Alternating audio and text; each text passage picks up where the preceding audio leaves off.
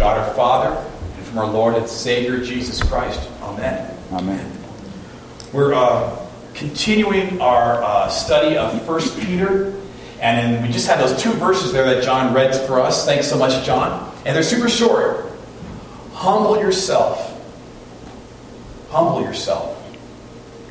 And so when I when I when I prep a sermon, I kind of like do a little study of the text, and then I'll read a commentary too. I'll read the text in different translations and kind of get a feel for it, look at the context around it, and then I'll, I'll see certain themes in the text and how they might apply to myself and, and you and the community and everything like that. And I just start brainstorming ideas.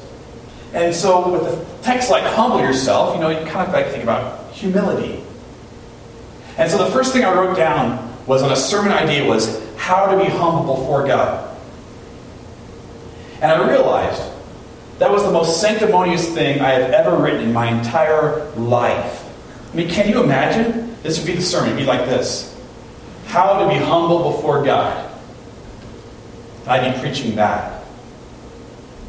I might as well put, you know, how to be humble before God. Or like me. Be horrible, wouldn't it? be bad. Be talking about it and not doing it exact same time. Because humility is like that. Humility is shy. The minute you talk about it, it's gone. So I, I really struggled with the message today. I'm like, how do you preach on humility? Uh, is it possible to preach on humility? Because whatever you're doing, you're not doing. I don't know if it's possible. So I'm like, well, maybe, maybe I like preach it, but like in the closet over here, I could do that, right? I was thinking, I thought about that, but that would just be weird, like really weird. So I thought maybe I'll just like give some Bible passages that you can meditate on during the sermon, just like. You do the sermon today. You, you do it. I'll, I'm just going to sit over here, but that would be weird too. So I looked up at other pastors and how they did it. I came across one by, by Tim Keller. So what I'm sharing with you is not me, but Tim Keller. Does that work? Maybe. We're going to give it a shot. At the, at the end of the service today, you can come up to me and say, you know what, you should have just preached it in the closet. You would have been better off. and that's okay. Um, humility is one of the most important virtues of following Jesus.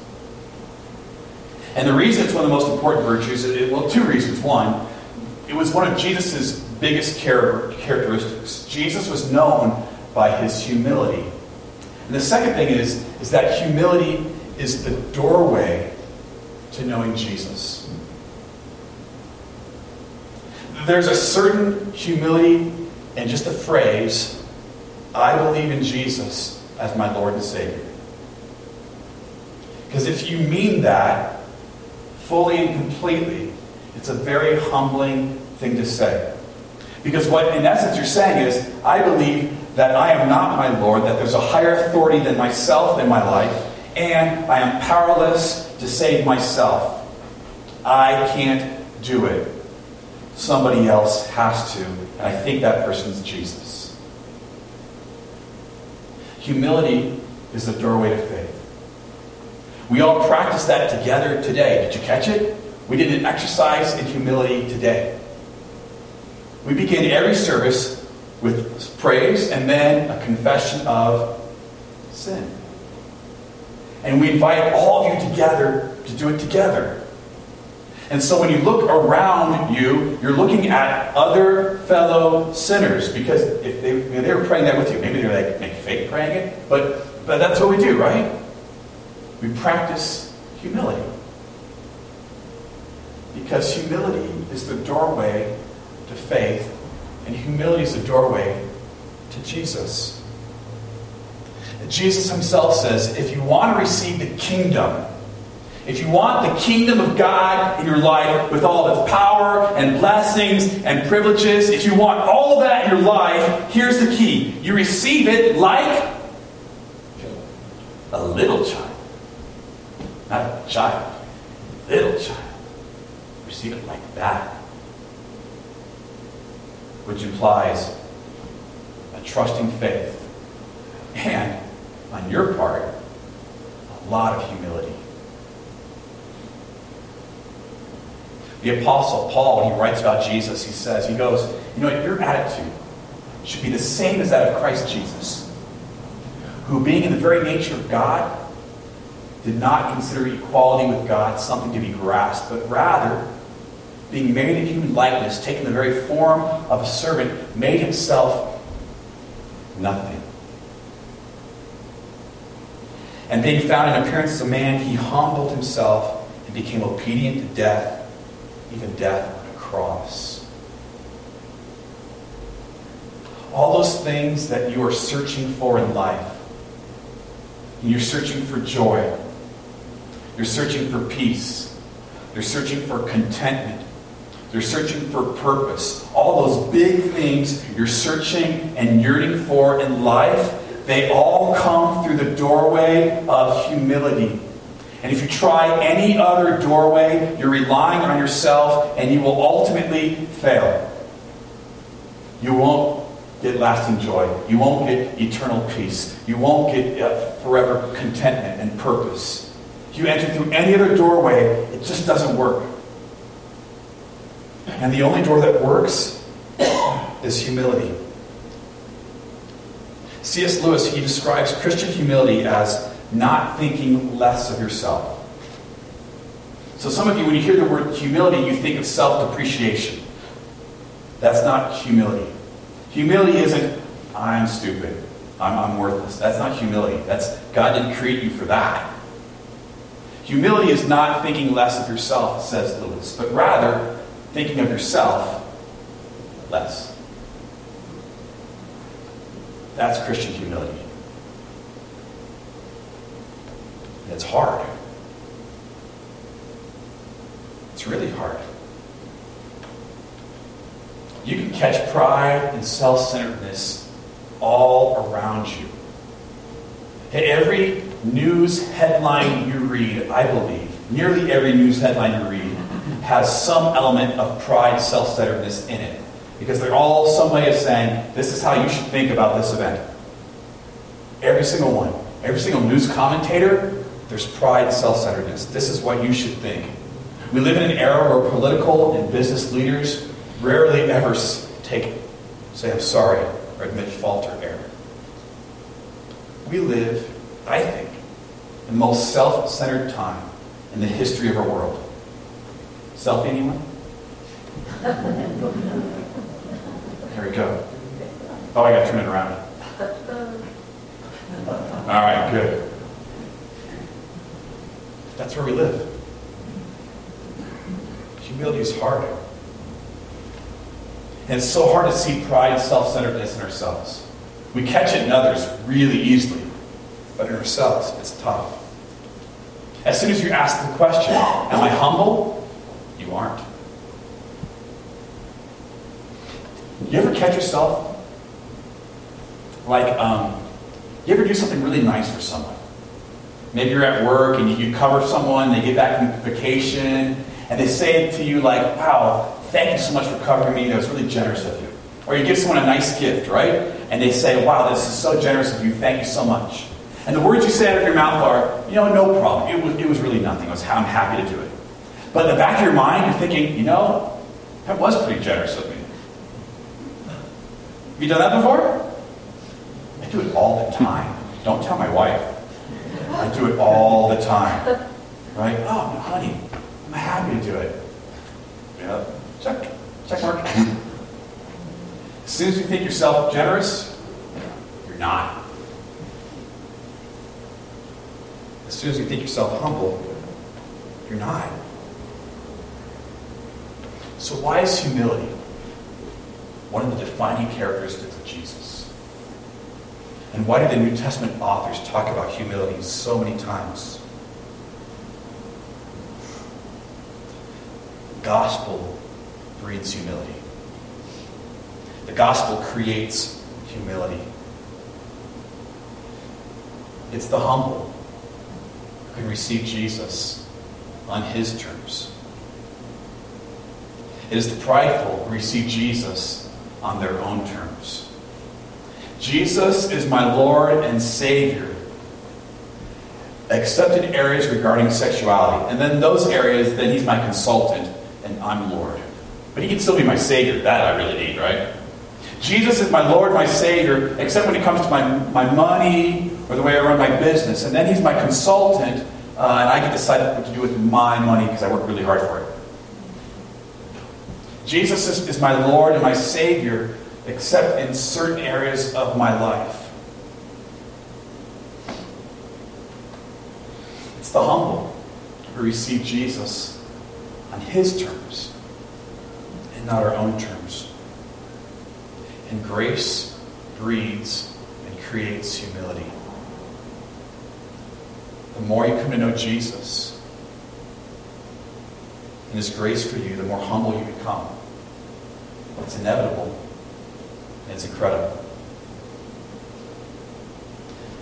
Your sin is so great. The sins in your thoughts, the words, your actions, the things you do, the, the good things that God puts before you that you fail to do. Your sin is so great that Jesus had to die for it. Jesus' love for you is so great that he was glad to do it.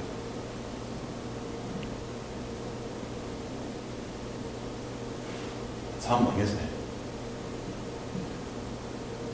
It's beautiful, isn't it? Gracious love's like that. And that kind of grace and love creates freedom. There are two types of followers of Jesus. Pretty much. There are those who relate to Jesus based on their identity as being moral people, a moral identity. And there are those who relate to Jesus based on their identity as uh, of grace. So listen to two types and see which category you fall in. My guess is you're going to fall in both, depending on the day the situation. But those who have a moral identity in the relationship with Jesus, they, they, um, they, they have this kind of mantra I obey, therefore I'm accepted by God. And those who have a grace based identity have this mantra I'm accepted by God through Christ, therefore I obey. And so the two people look exactly the same. They're sitting in the same rows, and they do the same things at church, and they might even do the same things outside of church. They look exactly the same, but the attitudes are completely different. So those who have a relationship with Jesus based on their own moral identity, they, they struggle with criticism. So when you're criticized, you get really defensive or really angry. Because that person's attacking your identity. Um, people who have a moral identity and a relationship with Jesus, they're, they're people pleasers. They'll do anything to make sure someone's not upset with you because you want that person to like you because that's part of your moral, that's part of your identity. You're uh, critical of others at the same time, though. Like someone does something stupid and you're like, man, that moron. Go back to Iowa. You know, the people around you don't stop. Like, you're, you're like, Shh, go home. Go back to Iowa. Please. My mom's favorite word was dippo. You know, we're driving in California. There's another dippo, right? You're like, just critical of others. Particularly in the car. I'm so sorry, Jesus. Please forgive me. right? Because that's part of who you are. That's your relationship with Jesus is based on your moral identity. I obey, therefore I'm accepted by God. And so when people are upset with me or people uh, criticize me, they're attacking my very identity. and I don't like that. Or if someone differs from me, I'm very upset with them. Whether they think differently or act differently or a different political persuasion or they, they do things differently, you're like, I'm going to get that person because they're doing it wrong. Grace identity is different. You have a grace identity in relationship with Jesus. You get criticized. You're able to, to grow from it and reject poor criticism. It's not all criticism valid. It's not all good, right? We're able to take some time and go, this is appropriate. I might be able to incorporate this, but this, this is not appropriate because you can take the time to do that because you're not reacting to it defensively. People with a grace identity are willing to serve other people. And when they do it, they do it joyfully and willingly and generously and graciously and not under a feeling of compulsion because they're not people pleasers. Because they know Jesus already loves them and is filled with joy for them. All right? People who have a grace identity are respectful of others. They correct, they argue, they debate, they do all that sort of stuff that's important and good, but respectfully. So here's the application part. How do you grow in your humility? I don't know. And if I were to tell you, I'd be doing the very opposite thing I'm supposed to be telling you to do, right? I don't know. I know this. Jesus Christ died and rose for you. Jesus Christ, who lived 2,000 years ago, went to a cross for your sin. And he did it because of his incredible love for you and his amazing grace. And the only way I know about growing in humility is to meditate on that. It's to meditate on God's Word and just letting it dwell within you. That you, that you might know the law and the grace of God, that might grow like a seed in your heart, that you might know His amazing love for you, His incredible grace. And then daily, grow in humility and you become less, Jesus becomes more. As John the Baptist said, I must decrease so he can increase. When people look at you, daily, gradually, slowly, they start saying less of you, more Jesus. I remember some years ago, I was uh, in California, I was preaching a sermon, and I got to tell you, it was the funniest sermon I've ever preached in my entire life. I got done that sermon, I'm walking out of church like, I'm mad. I'm mad. I'm mad, man. People were laughing. It was great. I'm like, that was the best sermon I ever preached in my entire life. And this one of the elders of the church walks up to me. He says, "Pastor, less Jason, more Jesus." Went, you jerk. That was awesome. What are you talking about? And then I looked back at it, and he was absolutely right. Too much Jason, not enough Jesus. I've struggled with it ever since. You're like, no, you still struggle with it, Pastor. It's okay. It's okay. I know. I know. You can tell me. Jesus Christ died and rose for you. That be the song of your heart. May that be the core of your identity. So that when you walk into a room, people see you and they see Jesus too. Let's pray. Lord Jesus, um,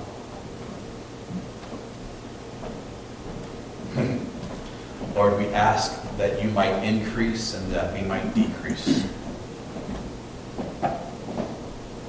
Lord, we, we just thank you for everything you've done for us. And Lord, there's times when we'd like to take some credit, a little bit of credit. Lord, may you remind us of, um, of your love it's free for us, Lord, but it costs you a lot. And Lord, may we grow in humility.